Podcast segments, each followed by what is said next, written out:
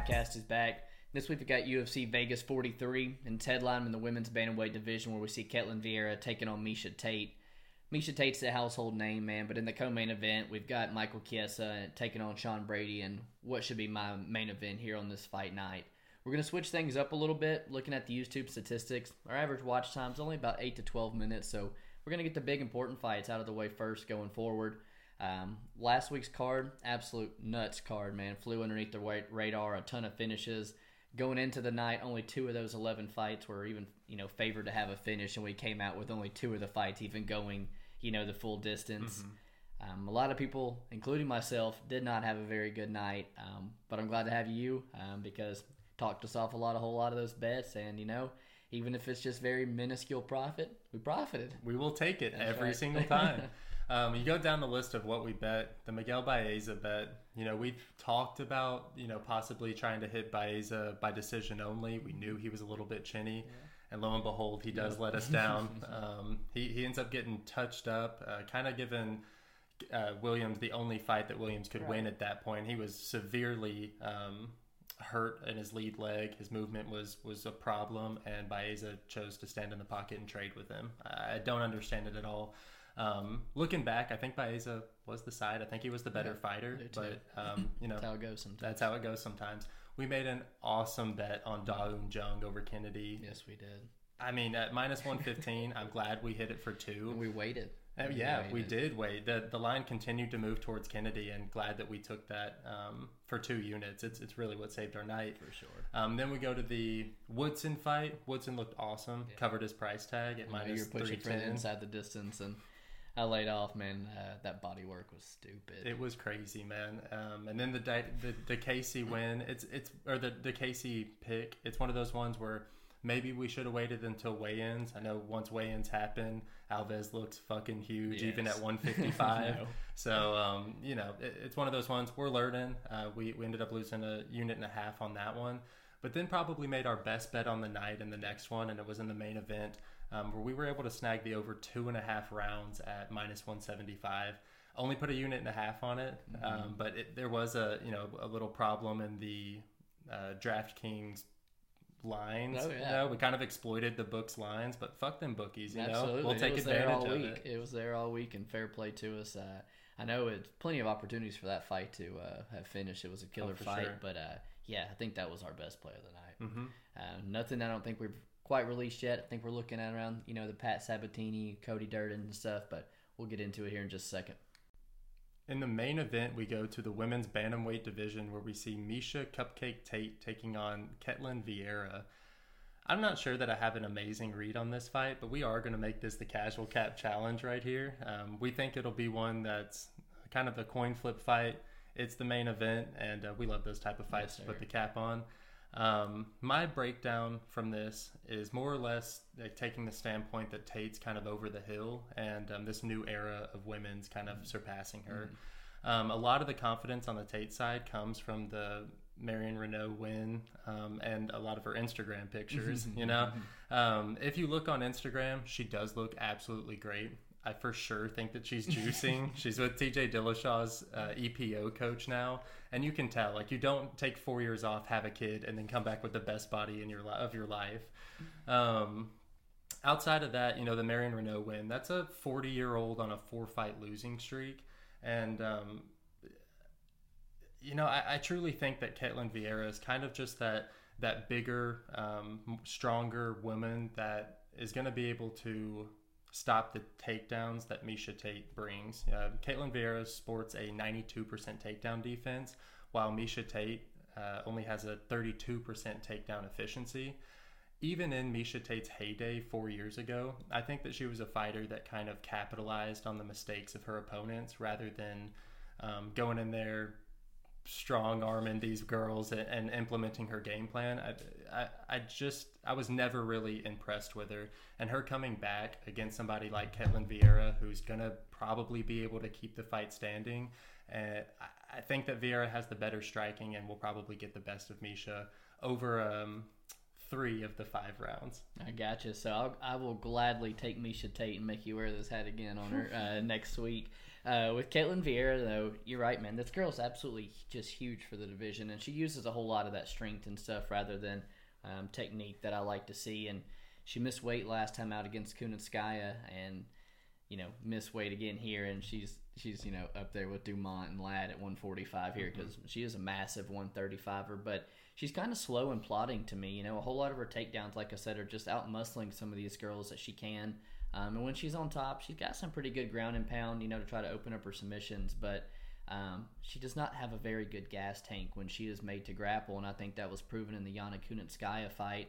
Um, should Yana have been the unanimous decision winner there? Maybe not. Um, but it is definitely evident that Ketlen Vieira, you know, the grinding type of wrestling type of style, really wears on her because she's got a she's got a bad weight cut ahead of her. You saw her TKO'd badly by Irene Aldana in round one, and I just trust that Miesha coming in um, is going to give her that style of fight. You know, um, much like Kunitskaya did, much like she did with the um, her you know her last time out against Marion Reneau on her layoff. And it's also you know good um, you know to get that five year layoff you know off your chest and stuff. So I think a, better Miesha Tate's going to come in around this time. What I like uh, Miesha here, you know, it's basically a pick 'em. I believe. But I like Miesha Tate round four or five decision. Um, you can get that on some of the books. And like Max Holloway last week, you know, it took him from like a minus 600 down to a minus 150. takes Miesha Tate to like a plus 155, plus 160. I think in the rounds four and five, I think that wrestling, that grappling, going to tend to fade um, or tend to wear on Ketlen, and she's going to start to fade. Rear naked choke there, but um, I like Miesha Tate by decision here, but I, I do hate that this is the main event. Yeah. Co-main event, we're in the welterweight division where we see Michael Chiesa, who's 17 and five, taking on the undefeated Sean Brady, who's 14 and 0. This is a good fucking fight, man. Best fight I, on the card for sure. I texted you a couple weeks ago whenever you know I started looking at this card and said, "When did this fight even get put together?" You know, it co- completely uh, slipped my mind. Um, with Chiesa, you know, wasn't but a couple months ago he was on what a four fight win streak in the welterweight division. You know, one of the longest, and Kamaru Usman was out there talking about him as a potential opponent if he could get through Vicente Luque um, and the wheels fell off, man. It was going exactly how he wanted to. Um, and it ends up going exactly how a lot of Chiesa fights do, in my opinion. Um, he's in that relative quitter box, I guess you could say. When the wheels fall off for Chiesa, they fall off quick. And uh, props to him here for taking, I don't, you know, not necessarily a step down, but taking an undefeated prospect, somebody who not a lot of people know of. Sean Brady, outside of Khamzat, you know, he's probably one of the, the biggest welterweight prospects everybody has their eye on right now. He trains up in Philly, um, where he's training with Andre Petroski, who is a very, very talented wrestler who I'm sure has given him constant wrestling looks like he's going to be needing here. Chiesa, the dude is just downright awful on the feet, if you want my honest opinion. I think Sean Brady has an unreal advantage here in the boxing with his left hook, with his calf kick.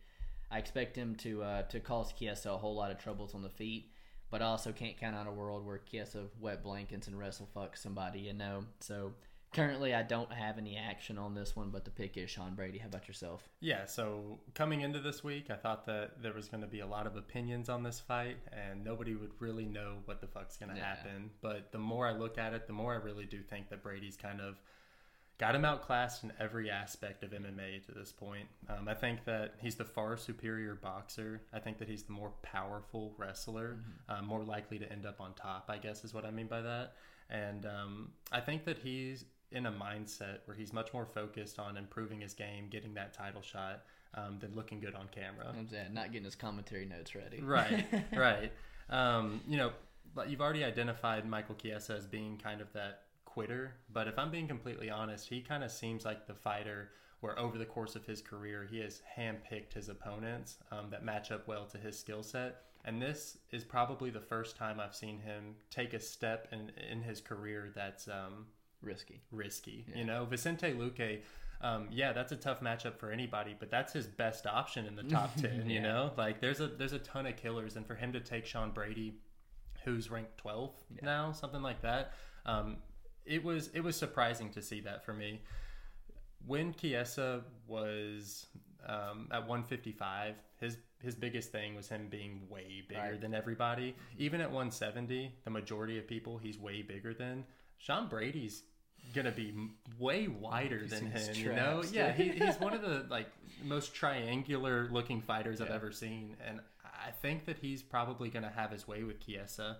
Um, throw it on, the, you, you know, like you touched on Chiesa not having the best striking. Yeah, man, and not to mention he can't really take a hit. You know, He shows up. if he does find success, I, I think it'll be um, later in the fight, or not not later in the fight. I'm sorry. If he does find success, it'll probably be right off the bat when they first engage. If he can win those wrestling exchanges, but even if he does, like you said, he's kind of um, never proven to produce significant ground and pound when he Right. is on top. Oh, yeah. Um, so even if he edges out rounds by winding up top, I think that uh, Brady will eventually find his chin. Um, like we said, Chiesa doesn't like getting hit, and so the more I talk about it, the more I really like Brady here. Um, I think that is really going to give him a chance to kind of step into the top ten and prove that he's one of these upper echelon welterweights on Saturday. Yeah, I think uh, I think I'm on the Brady side as well. I think that's where the money's coming in as well. So you know, if you're gonna play Brady, uh, time to do it right now. hmm We move on to the bantamweight division where we see Rani Yahya taking on Kang, Kai Young Ho Kang. Close Pretty good. All right. I know that uh, we actually disagree on this fight do. already. Um, I know a lot of people are um, on the fence with Yahya because of his age. You know, he's a month removed from his 37th birthday. Um, but I do think that he's kind of proven himself to be the more reliable fighter at this point in his career. Um, you look up and down Yahya's record, and he doesn't have the most quality of wins, but he's at least winning decisively. Um, 11 of his 16 wins are by finish, where Kang, on the other hand, really struggles with that, man. You know, one, he has some really long layoffs, and two, four of his last six fights are split decisions, man. Um, and when he has had success in his career, they've been by submission. So, you know, am I convinced that Kang's going to be able to take it to the ground and find success with somebody like Yahya? I don't think so. I think Yahya's um, got a 24% takedown defense, and it's because he's he's more more willing to pull guard than he is to get into a striking match. You know, um, neither one of these guys have given me a ton of reason to back them, but I am going to lean Yahya here. I think that Kang has the striking advantage, but like I said, I don't think that Yahya is going to settle um, by standing up on the feet with him for three rounds. Uh, yeah, yeah, I definitely agree with you that Kang has the uh, striking advantage with Yahya. Um, you know, the age it's a little bit concerning, but more or less for me, um, you know, I know King has had his layoffs, but Yahya's just he's not really been a consistent fighter, and he's not been one that I think I've seen improvements from from fight to fight. It's almost like a a lack of any type of striking improvements throughout the career. It's just and and almost in the wrestling as well. It it's not really. I haven't seen the wrestling, you know, in the offensive wrestling improve, but in you know Intel, he always does find a way to get a lot of his fights down to the mat. You're right though. The dude is well cans. When you look at his 12 UFC wins, they combine for an 18 and 44 record, and all of them except for Eddie Wineland um, are no longer in the UFC, and, and Eddie Wineland has literally been TKO'd badly in his last two, and you know is on the way out himself. So, um, you know, not that King Ho Kong is beating people that are you know much better, but um, you know Yahya has been in there at the UFC a long time, but he's never really beaten anybody significant. Um, with King Ho Kong, a little bit of inconsistency. You know, Korean military sentence. He had to go away, do four years for that. So you know, Mr. Perfect, he, he looks doesn't really look 34. You know, he's still pretty young in the fight miles and everything. And since returning, he's won four of his last five, only losing the you know once to Ricardo Ramos, who's a pretty good fighter. I know they're split decisions, man, but when I go back and watch the ones over um, Ping Guang Lu and Brandon Davis, it's almost like Ramazan Emeev. Like, you know, he just, he, he definitely wins that fight, in my opinion. They should not have been splits. He just doesn't do anything on the mat. He's way more content with just being positionally sound, being the bigger bantamweight and laying on top of you. And I think, you know, he's got a good enough submission defense that if this does hit the mat, I think he's going to ride Yahya out on top, um, stay safe from those submissions. Um, but I do favor him, you know, on the feet here too. Um, no huge play, um, and it is one of the relatively, you know, closer fights. I think it's straight up pick 'em right now, um, and I think it was a pick 'em four months ago when they were supposed to fight as well. Um, I don't think pe- many people know what's going to happen when these two get locked in the cage on Saturday, as you don't really know with Yahya's fights. He's pretty crazy. I'm gonna go with King Ho Kong by decision, but yeah, it's not one that I'm just riding to the bank to bet. Moving down to the women's flyweight division, we see Joanne Wood, who's 15 and 6, taking on Taila Santos, who is 18 and 1. Joanne Wood and Syndicate's longtime head coach, yeah, uh, John Wood, finally tied the knot there, so changing her name. Uh, you know, she is coming off a very, very close fight with Lauren Murphy. You know, one that she has a very good argument that she could have won.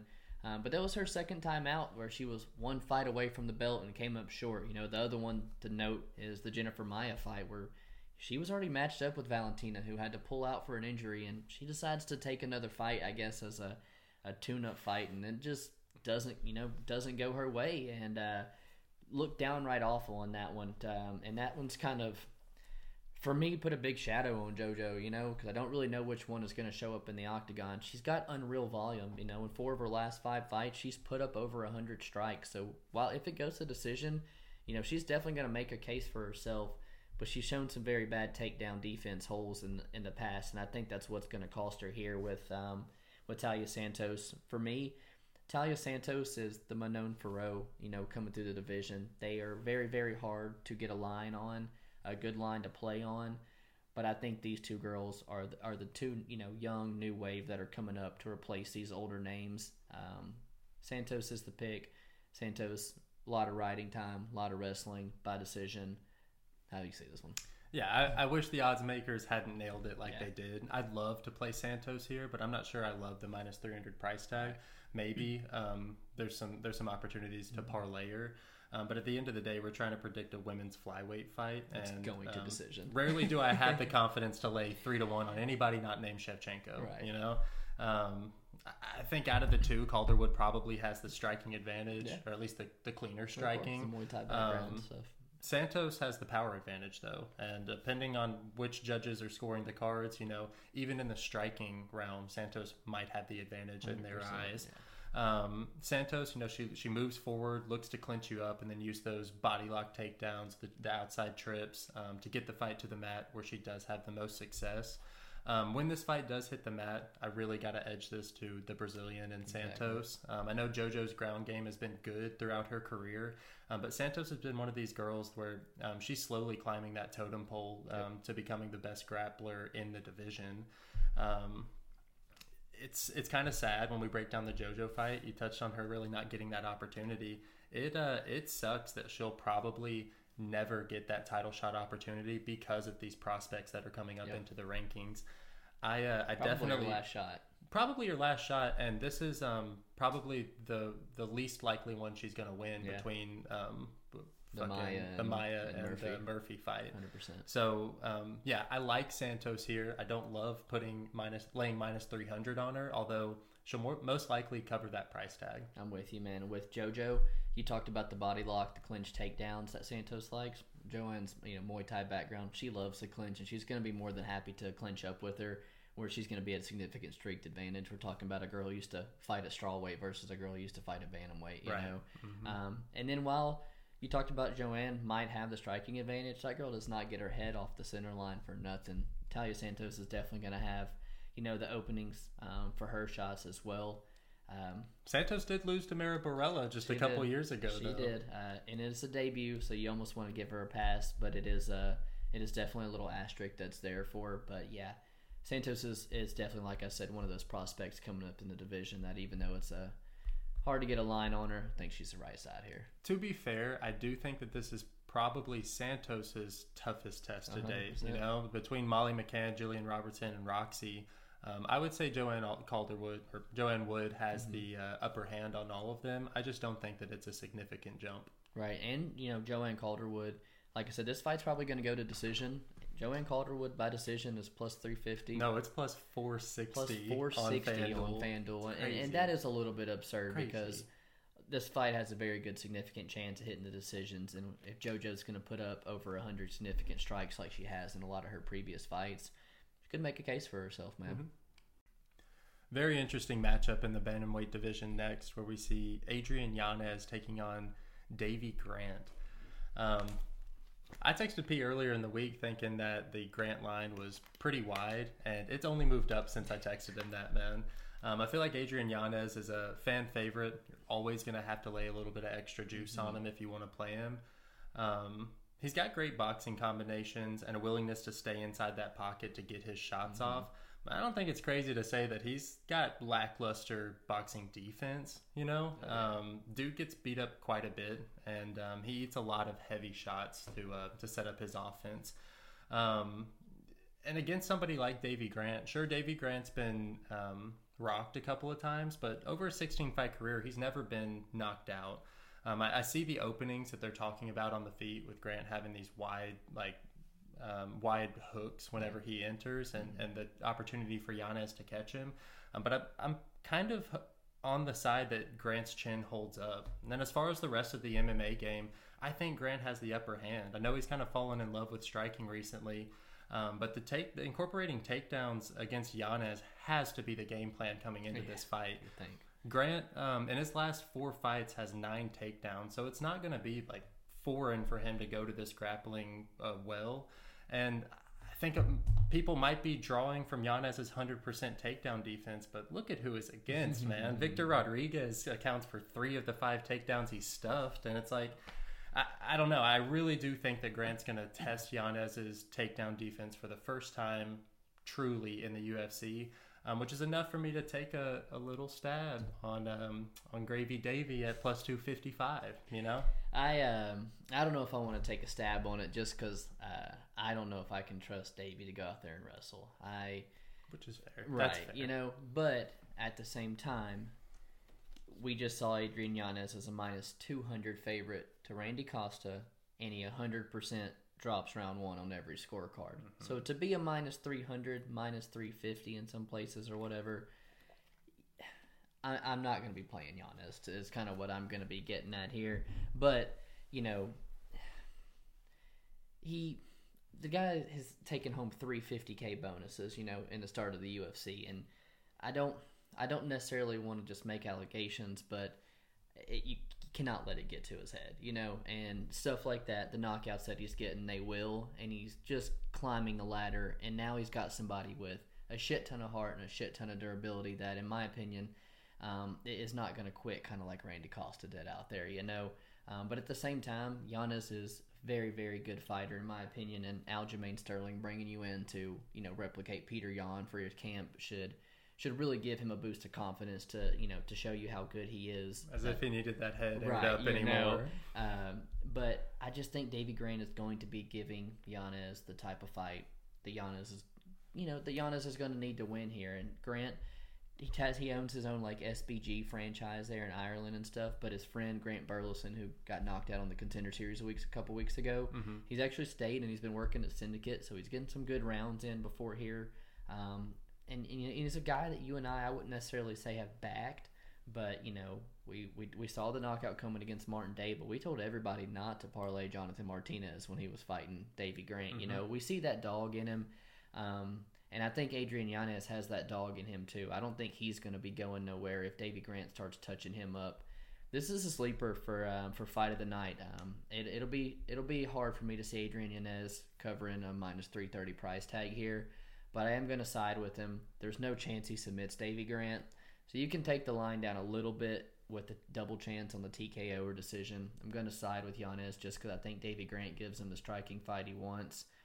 But uh, you're not going to see a play from us probably. I, I, tend to wonder how much of this Davey Grant plus money is coming from him losing to Marlon Vera, who right. just proved is like upper upper echelon of bantamweight. Sure. Um, so I think he's kind of getting penalized for something that I think Adrian Yanez would get beat yeah. worse um, mm-hmm. than than Davey Grant did. Yeah, lines off, but I don't know if Davey Grant entices me enough to, to back him. In the prelim main event, we're in the featherweight division where we see Tucker Lutz, who's 12 and one, taking on Pat Sabatini, who's 15 and three. You know, Tucker Lutz, he's won his last two fights on the Contender Series and the Aguilar fight, both by decisions, both by being able to use his wrestling um, against primary strikers, primary boxers. And now he's got a guy in front of him in Pat Sabatini, who, in my opinion, has twice the level of wrestling, twice the level of jiu-jitsu, and it's going to negate a whole lot of Tucker Lutz's, um, you know, where a lot of the areas Tucker Lutz has success in.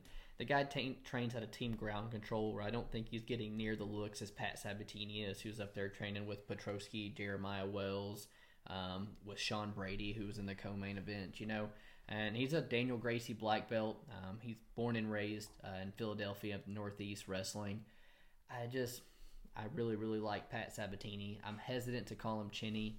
Um, Emmers has a long, long reach, man. Caught him mid uh, stance switch, but even more impressive than that is Sabatini is rocked beyond belief and gets mounted, gets his back taken, and is still able to gain his wits back, find a leg, and that just shows you the level of the ground skills that this guy has.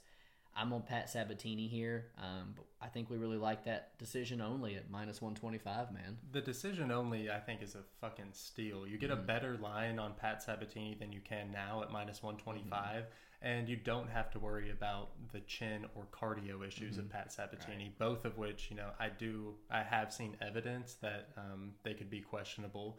In the Tristan Connelly fight, I could see this fight going very, very similar, where we see Pat Sabatini dominate for two rounds, right. and then Tucker Lutz being as durable as he is and um, having the gas tank strong that he does, he strong as he is, an X one fifty fiver, um, could get the could continue to get the fight to the feet, and by the third round, really start touching him up. Where um, you know Pat, his hands start getting lower, his chin gets up higher in the air, and he, he definitely could get chin check there. Um, Lutz's left hook is yeah. is the biggest problem. That's money shot. Yes, and, and in those exchanges where they where they do clinch up and then break apart, right as soon as he leaves that clinch, mm-hmm. that's where I think Sabatini could get caught. Um, but you know, where's the where's the confidence from Lutz coming from? You know, oh, you talked about his contender series fights. Um, in that first one, he's a minus 500 favorite. Yep. Gets a decision win, not that great. then he's an underdog to Sherrard Blackledge right. and, and, gets the upset to come into the UFC takes on Kevin Aguilar. As we know, Kevin Aguilar one and four in the UFC. Shitty, shitty competition, man. Um, personally, I think that Sabatini's wins over um, Connelly and um, Emmers are both better wins than yeah. um, than Tucker Lutz would be, or harder challenges than yeah. Tucker Lutz is going to be here. Um, it's it's kind of saying something when I feel like Lutz's only opportunity to shine is when Pat Sabatini slows down, mm-hmm. right? Yeah. Um, so I love the Sabatini by decision only, um, and even the Sabatini money line probably is the better value spot um, in this in this yeah, fight. And the later the wait you the later in the week that you wait, it is trending close to a pick 'em. You know, mm-hmm. he was minus one forty five and minus one fifty two days ago. Now he's sitting at the minus one thirty in places. So if you're on the Pat Sabatini side, I think you wait and probably get a best number later in the week. Mm-hmm. We move on to the lightweight division where we see Natan Levy taking on Rafa Garcia. And um, man, if you look online, there's a lot of confidence on the underdog uh, in Levy this weekend. Right. Um, I'm not so sure that that plus 105 price tag that you can get him at right now is even worth the shot, if I'm being honest. Um, I think that Garcia, had he knocked out Chris Gruetzemacher like he almost did right. in round one, he probably comes into this fight as a minus 220 against this debutant in Levy. Um, Levy looked great in that contender series fight. I'm just not convinced that Shaheen is a legit talent. You know, um, for uh, for example, you know he just lost his his last regional scene fight to a five and two fighter. So what does Levy beating him up right. really tell you? You know. What does Levy laying on top of him really tell you? right, right. I think the longer this fight goes, the more it kind of favors Levy. As we saw um, in Garcia's last yeah. fight, he tends to slow down after the first round. Um, and, and, I don't think that his cardio will hold up over three rounds. So the best way that I see to see this fight, or the best way I see to play this fight, is doesn't go the distance, which you can get at plus money. Yep. Um, I think that both guys have finishing upside, whether it be Levy making him work for those three rounds or Garcia finding that early knock knockout with his powerful striking. Um, 155ers plus money, both of them are, are, are finishers. Yeah. I really like that line. I like the I like doesn't go the distance, especially at plus money too. And Levy is you know a guy that I've really been like excited. You know, I talked to you a couple times about really wanting to see this guy make his debut, and really, you know, you got to put your bias aside, man. And my gut tells me Rafa Garcia wins this one here. He's uh, you know known for doing a whole lot of work in Colorado with Usman and Gaethje, who were both just in full camp, so he's mm-hmm. had some really good training lately. He's also moved out to California working with Cub uh, and Juan Archuleta as well. And you're right. I think if he didn't just go out there and let everybody down last time, he'd be a much bigger favorite here. And Gruetzemacher did the perfect thing of putting him on his back foot and exhausting him. And it was something that we really hadn't seen before because he had been five rounds in Combate, you know, and then he just shows up on short notice against Nasrat and goes the full three rounds, you know. So it's like I was pretty shocked to see him go out there and gas, and maybe it's just a big favorite, um, you know, watching Gruetzemacher go out there and get demolished by Alex Hernandez. Maybe he just wasn't taking it too serious, but uh, bad, bad showing from Rafa Garcia, and I know he's itching, you know, to make up for that one with Levy you know, he trains out of Syndicate MMA. There's a lot of really, really good talk about this guy coming out of that gym. He's a black belt in karate, but he's finished majority of his wins by submission, showing he's you know pretty well rounded all around. Um, I'm really curious to see when this fight hits the mat, though, how good Levy is with a guy who has a ton of submission wins like Rafa Garcia does. Has has Levy really just been fighting, you know, very bad competition? Whereas the last three guys Garcia beat before coming to the UFC are all, you know, have been on the UFC roster in the past what Natan Levy should do fire off a ton of kicks from range. He's going to be the little bit bigger guy. He's going to if he does that, he's going to keep Rafa's hands glued. He's not going to be able to let him get his boxing off because Levy is very very hittable. In this contender series fight, he gets touched up quite a few times. And I think Garcia is going to have those openings here, you know. And as much as I wanted to wanted to back Levy in his debut, my gut tells me Rothfuss aside. Here's another huge factor for me. I will wait um, until face-offs before mm-hmm. I pick either side. That was kind of what screwed us in the Chris Gruetzemacher right. fight when Garcia and him oh, faced off. It was obvious that Chris Gruetzemacher was the bigger Way of the two. Bigger, um, so you know, depending on how Levy sizes up with mm-hmm. Garcia, um, will tell you whether or not I do end up taking a little stab on Garcia at you know pick 'em odds. Not only that, um, I think Garcia is going to have those openings to land his hands. Um, Natan Levy is the karate black belt, and he's kind of just, you know, he doesn't have good striking defense. He tries to implement the karate style, the Wonder Boy style, and man, mm-hmm. he exits with his chin up and his hands down. He's got an extremely wide stance where Rafa's calf kick is just going to tear into this guy. I do want to see face offs, but the more I break it down, you know, Hoffa entices me, mm-hmm. dude. In the strawweight division, we see Loma Lookboonmee, who's six and two, taking on Lupita Godinez, who's also six and two. Um, you know, I don't really know who is in Loopy's ear, continuing to tell her to just take these short notice fights, but it makes her third fight in I believe 42 days, um, um, beating another record that she already used to have. Um, with Loma, you know, she's a Tiger Muay Thai product there in Thailand looking on her Instagram, it says nine-time Muay Thai champion, and um, you know, damn, can you really see it when this girl strikes? You know, she throws heat into everything she does. Anytime she gets hit, she makes sure to throw two more shots back at you. Volume's really good, more than double that of Loopy's, and you know, if this fight is on the feet, then it's more than 100% going to favor Loma here. Um, but the Lupita that I've seen in the UFC has not really wanted to strike, man. You know, she was really, really happy to get into those grappling exchanges with Penne and I don't know how much you take it, you know, from her beating a girl in short notice, but she goes out there and ragdolls that girl. And we took a chance on her when she took a short notice at 125 up a weight class because we knew she was going to trap, try to try, um, try and wrestle the much bigger girl. And was it Luana Carolina, I mm-hmm. believe? Mm-hmm. And it's just not going to work out. So my Loma, I guess, the more I look in it, could be the pick.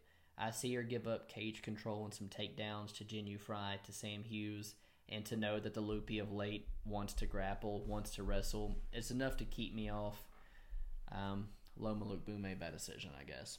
Okay, I, I, actually I like that. I'm with you on this. Is a tough fight to call, and um, the loopy on short notice, man, that, yeah. that sucks. Yeah. That that sucks in my opinion. Um, I, I, I kind of say this all the time, but size is probably the biggest factor I consider when breaking down women's MMA that's outside of the top 5 mm-hmm. of their mm-hmm. respected divisions. Um, you know, it's what I used to to fade Loopy in her last fight against Luana Carolina. It's what I used to fade Calvillo last week against KGB Lee, um, and it's what I'm probably going to use to lay off playing Loma this week. Um, Loma is one of my favorite mm-hmm. fighters. Mm-hmm. She's an aggressive Muay Thai striker and is consistently adapting her game, which we saw evidence of in her last fight, where she landed eight takedowns of her own. Um, instead of being the one consistently fighting off yeah. takedowns. Really good trips, almost like Petr Yan. Stuff, yeah, you know? yeah. Um, her her biggest downfall in Loma's game is that she's a true atom weight, right. and you know now she's up against a very physically dominant wrestler. Um, and it seems like the size could probably cause her an issue, like it did in that Hill fight. Um, Loopy, decent at best, um, but her overall skill set doesn't really do it for me. In her past fight, um, I take the most issue with is that is that Penne fight. You know, you, you touched on it. 38 years old, three years removed from her last fight, and um, Penne's making it competitive against somebody like Loopy, who I think stylistically had that covered in every way possible. She was like the minus 200, I think. Yeah, yeah. So you know, here we have a, a another quick turnaround, um, and it's against one of the more technically gifted athletes in the division, in Loma. And um, I, I just think that Loopy's team is is trying to jump on this fight because they think that they have a clear size advantage. Um, but as, if it doesn't surprise me in face-offs, um, if Loma does surprise me in face-offs and doesn't look a full weight class beneath Loopy, I'll probably end up taking that stab on Loma, and waiting isn't going to be an issue because it seems like Loma's line just continues to go up. Yeah, I agree. She's uh, she's definitely one of the more enticing dogs on Saturday, but it's just the styles make fights, and I know that style of Loopy is what could potentially cause Loma some issues. But yeah, I, I think I agree that the dog's probably the side there. We move on to the lightweight division where we see Terrance McKinney taking on Farès Ziam. Fuck, if we haven't had the worst luck trying to cap Ziam, man. He's bested us two times now, and both of them were just the shittiest of decisions. You know, uh, whenever whenever we were taping the Don Madge fight, I thought that that was a perfect way to judge how successful Mullarkey would be against Farès. And it was. It was. Mullarkey takes him down five times, controls him for seven minutes on the ground, and we, we don't get that decision. Then, you know, we use that information to fade for us in the Luigi fight, and it's like it took Luigi two rounds of getting his ass whooped to realize that he needs to shoot a takedown, you know? Um, from what I Definition of a 10-8 round. Definitely a definition of a 10-8 round in that third round. It should have been a draw. Maybe not a robbery, but it should have been a draw. Um, I hear that Farès's striking is on a different level um, than a lot of the fighters in the division, but I can't trust that this fight is going to stay on the feet. McKinney's another tough fighter to cap, but for an entirely different reason. Um, he finishes his fight so quickly that we rarely get to see him utilize his whole game.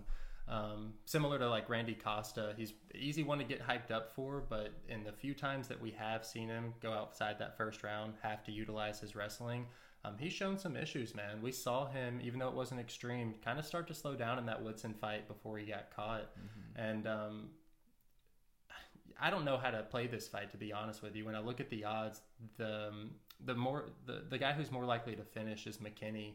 Um, and and Farès is definitely more likely to win a decision win, but you've got fight doesn't go to decision at um, like minus 300 and it's really hard to like bank on that when one side of that fight is contributing way more than the other i think i'm going to lay off this fight but um, Farès parlayed with like an over one and a half or, or, or some maybe Farès decision only. I'd be mm-hmm. curious to see what that looks like um, because he definitely his odds increase the longer this fight goes. Yeah, so I will probably lay off on it, but I'm a big, big fan of Terrance McKinney, man. I told you I vividly remember where I was in college, just hearing about this guy's story and stuff right before the Woodson fight, and just seeing this guy's, like you would say, God given athleticism, frame, knowing that wrestling background that he had. He was the sixth ranked recruit coming out of high school, you know, was going full ride, was coached in high school by Michael Chiesa. He actually put that out in a picture earlier this week.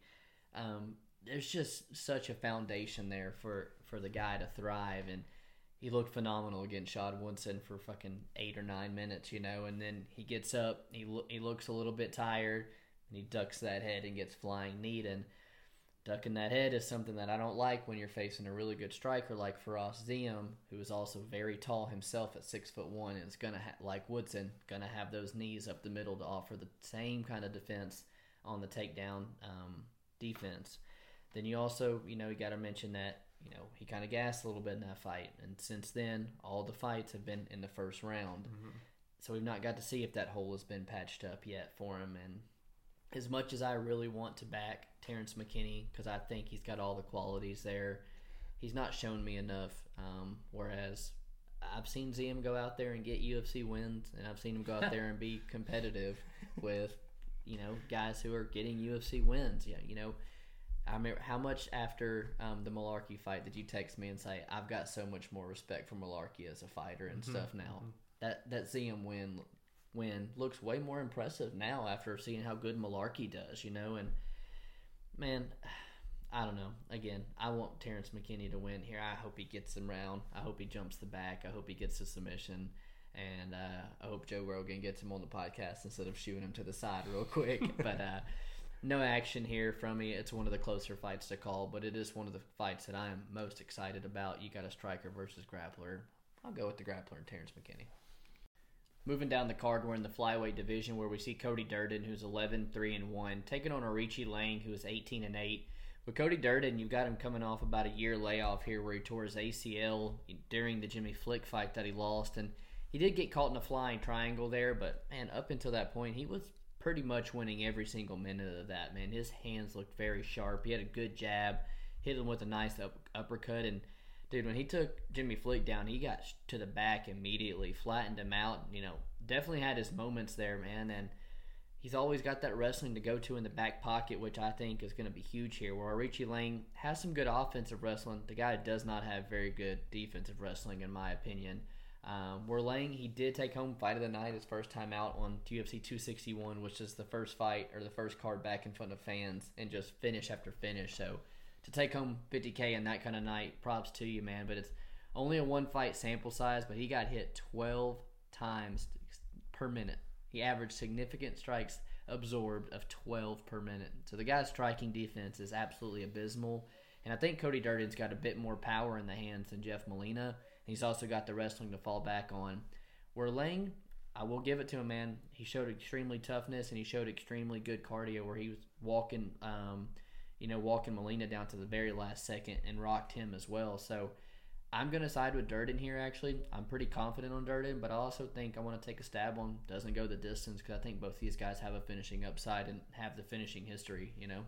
Yeah, it's it's very odd coming in here to think that I think Durden is one of the more um, confident mm-hmm. favorites on this card. Right. Um, but I do think that that's the case. You know, when you look at um, Aoriqi Lang's history, he's been subbed three times in his career and against far inferior um, grapplers right. than Cody Durden. Um, you touched about, you touched on um, Lang kind of having um, a good striking game, and if this stayed on the feet, I actually do kind of lean him. I just don't think that that's going to be an issue for Cody Durden. Mm-hmm. Cody Durden, uh, usually a bantamweight. So is um, Lang, but I think Durden will probably be the, the bigger guy in mm-hmm. this. I think he'll be able to get it to the ground.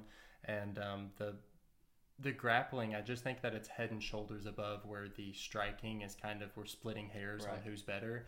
Um, Durden, um, easier matchup than both Jimmy Flick and Chris Gutierrez, who, mm-hmm. if you can steal a 10 8 round early on on somebody like Chris Gutierrez, who's shown that he's an upper echelon of the division, I think that you could do it against Lang here, man, yeah. and make it look relatively easy. I wouldn't be surprised at all with a first round finish from Durden here, but taking the fight doesn't go to decision at plus money, them being flyweights uh, plenty of reasons why that would be the side to go to as opposed to just picking one fighter and yeah. um, taking their inside the distance line. Yeah, I don't know really how much I could add here. Um, I like Cody Durden. I like doesn't go the distance and probably expect something to be released similar to that, right? Mm-hmm. Our next fight takes place in the featherweight division where we see Sean Soriano taking on Shayilan Nuerdanbieke. Um, and for me, it's impossible to take Sean Soriano at these odds. Yeah coming in as a minus 275 when you've proven time and time again that UFC, yeah, UFC caliber competition is kind of your Achilles heel. Um, Sean, I know, is dropping down to 145 as true weight class, um, but I, I, still don't think he's going to cover these price tags. You look at his opponent. Um, Shayilan has a wrestling heavy attack, big overhand right, but doesn't move his head very mm-hmm. well. Um, and, and, you know, Sean is kind of notorious for winning rounds um, and then out of nowhere getting submitted. Even in his wins, at some point in the fight, Sean's going to get out grappled. Right. and it's like, it, it's really tough to bank on him here. I think that Sean will have the much cleaner striking, and unless this Shayilan has made marginal improvements to his takedown entries, I think Sean's going to find find that um, that kill shot on the feet. Personally, I think the only way that you can play this is the Soriano TKO. It's in at like plus 220 ish range. Um, But I know I know some people are liking that submission prop that that um, Sean's shown some some problems with. A hundred percent, man. Um, Shayilan has won two of his last three wins by submission, and he shot 14 takedowns in that Culibao fight. And to see Sean Soriano submitted in five of his seven losses, I was screaming for everybody to bet that Jago sub at plus 1,000. It closed fight night at like plus 600. You're going to give me plus 1,200 here to fade Soriano's grappling defense. Uh, give me some of that. I'm gambling all day on it. Uh, with Shayilan, man, he, he's going to bring the style of fight that Sean Soriano doesn't want at least for the first round. You know, he's going to try to put you up against the cage where he's a whole lot stronger. He's got a real big center of gravity. Um, he just kind of wings big overhands to close the distance. Um, and when he gets you down, you know, he looks to uh, ground and pound you into a submission. And that tendency uh, has, you know, has been Sean's weakness. But man, on the feet, Sean is just as, you know, is just as talented to be able to take advantages of those holes just like Culibao did, man. After round one, you know, when Shayilan gets up gassed off the mat, Culibao is slamming in those calf kicks. He's finding the home for that right hand. And you're talking about Soriano, who's a striking coach with Henri Hooft at Sanford MMA, who's got very good boxing, very fast hands. He's going to have his openings as well. If he takes center of the cage and makes this offensive wrestler defensively wrestle and go back, um, I think that's going to exhaust this guy with a massive frame. And Sean really does have potential to find this um, to find the finish late. I am not interested in betting Sean at the number like you talked about. I think he has to go through a tough first round. I think he's going to have to defend some takedowns, and I think you get a better number on Sean um, live. I know you can't track that, um, but I do like his TKO prop. But my, uh, I think it's at minus 135. I've, I've laid a pretty good couple units there on this fight, not going the distance, just because I clearly see both guys um, having success where the other have holes. But yeah, my pick is going to be Soriano by TKO. I just I can't I can't pass up a plus twelve hundred to fade Soriano's grappling defense yet again. You know. I hear you. And last up for us, first fight of the night though, we got Luana Pinheiro, who is nine and one, taking on the five and three Sam Hughes this line probably has a lot to do with the looks, in my opinion, you know, because I don't know if Luana Pinheiro is necessarily a minus 400 favorite here to Sam Page and minus 435 and minus 450 in some spots. It's it's just a typical wide women's MMA line that I'm going to be staying away from. Luana, you know, she dates uh, flyweight Matheus Nicolau. They train out of Nova União. Um, and she's supposed to be taking on Jessica Benet here, uh, but Sam Hughes is stepping up here on short notice. And probably a pretty easy, a much easier test in my opinion. Um, but also kind of the same style as Sam Hughes is going to be trying to get that grittiness, that cage control and stuff. But man, I just don't know if that's the kind of style you want to have with Luana because she was straight up tossing Randa Marcos around the cage, and she looks very, very dangerous in the clinch. She was fighting backwards, really good, slinging hooks. And man, with Sam, it's like, yeah, she's real tough, but at the same time, she kind of wanted out of that Torres fight at the same time, in my opinion. I just, I don't know, man. I, I think if Sam Hughes has any success, is because we see Leon Luana come out there and whoop her ass so much in round one that she gasses out after a 10-8 or something. Sam Hughes and it's like a fight a fight parlay. Sam Hughes and over two and a half is like plus 500. That's a little tempting to me. Um, but what I'm liking, the draw here is plus 5,000 and Luana has potential to 10 8 here.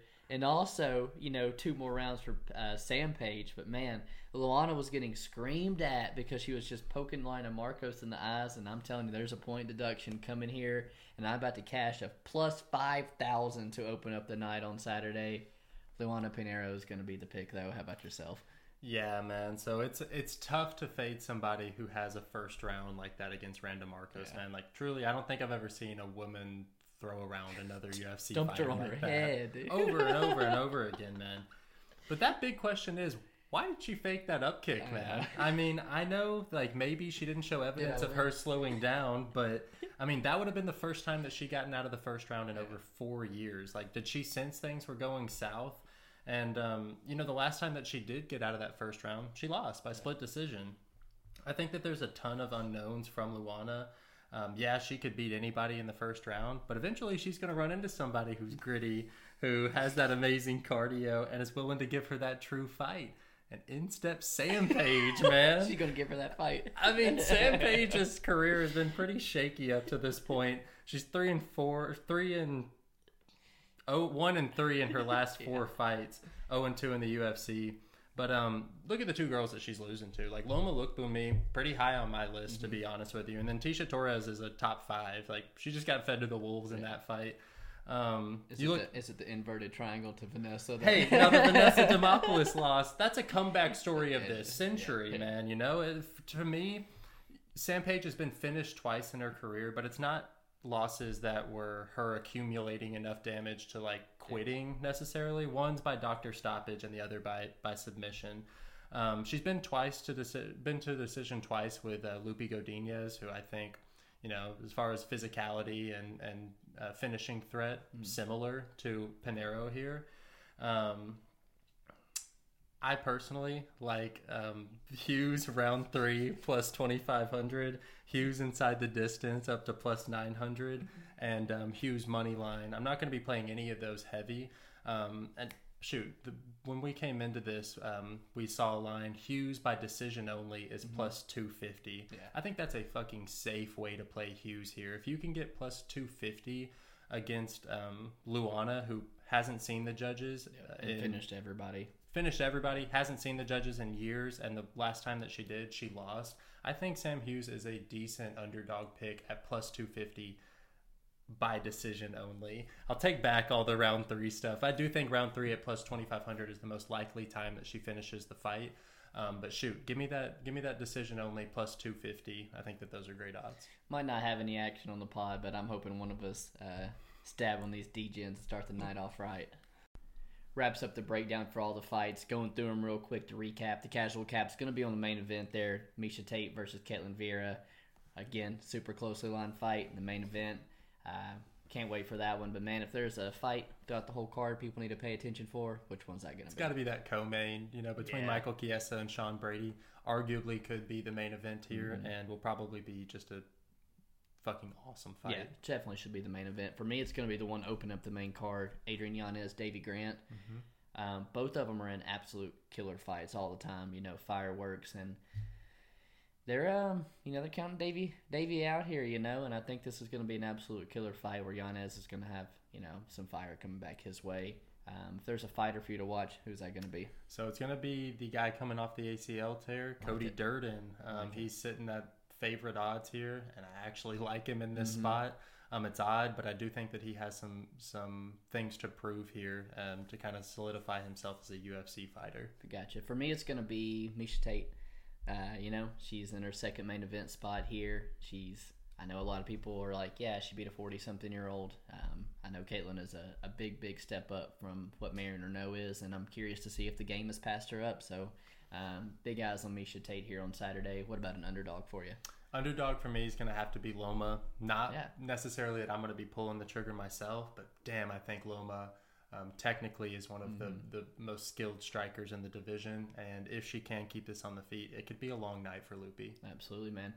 For me, um, I'm on a you know there's a couple fights that are just pickums and stuff going back and forth, but right now you can snag Terrance McKinney as a dog, and I just I got a soft spot for the guy. I want a whole lot of success for him, and I think he's got the foundation to where if this guy can get the work ethic in as well and a good team around him, um, you know he could make a splash. What about the prop for you that you like? Prop for me is going to be the Sabatini by decision only. You That's ain't got to that's one of the worry. best bets, oh man. man, it's. I mean, you get him at better odds, and I really do think that that's his most likely path to victory. You don't have to worry about him getting chin checked like Mm-hmm. Yep. he did in his last fight. Um, Sabatini by decision only is a killer one. I feel very, very, very strongly about my plus five thousand draw to start the night off, man. Um, if I'm not even banking on Luana with the 10-8 and Sam Page coming back or anything, Luana's going to poke somebody in the eye. There's going to be a point deduction, something. They're going to kick the night off with a funky ass fight, cashing a plus five thousand, and I can't wait. Best bet for you on the card? Best bet for me is going to have to be Sean Brady. Um, I felt kind of weird about taking Sean Brady at favorite odds against his hardest competition to Yeah. date.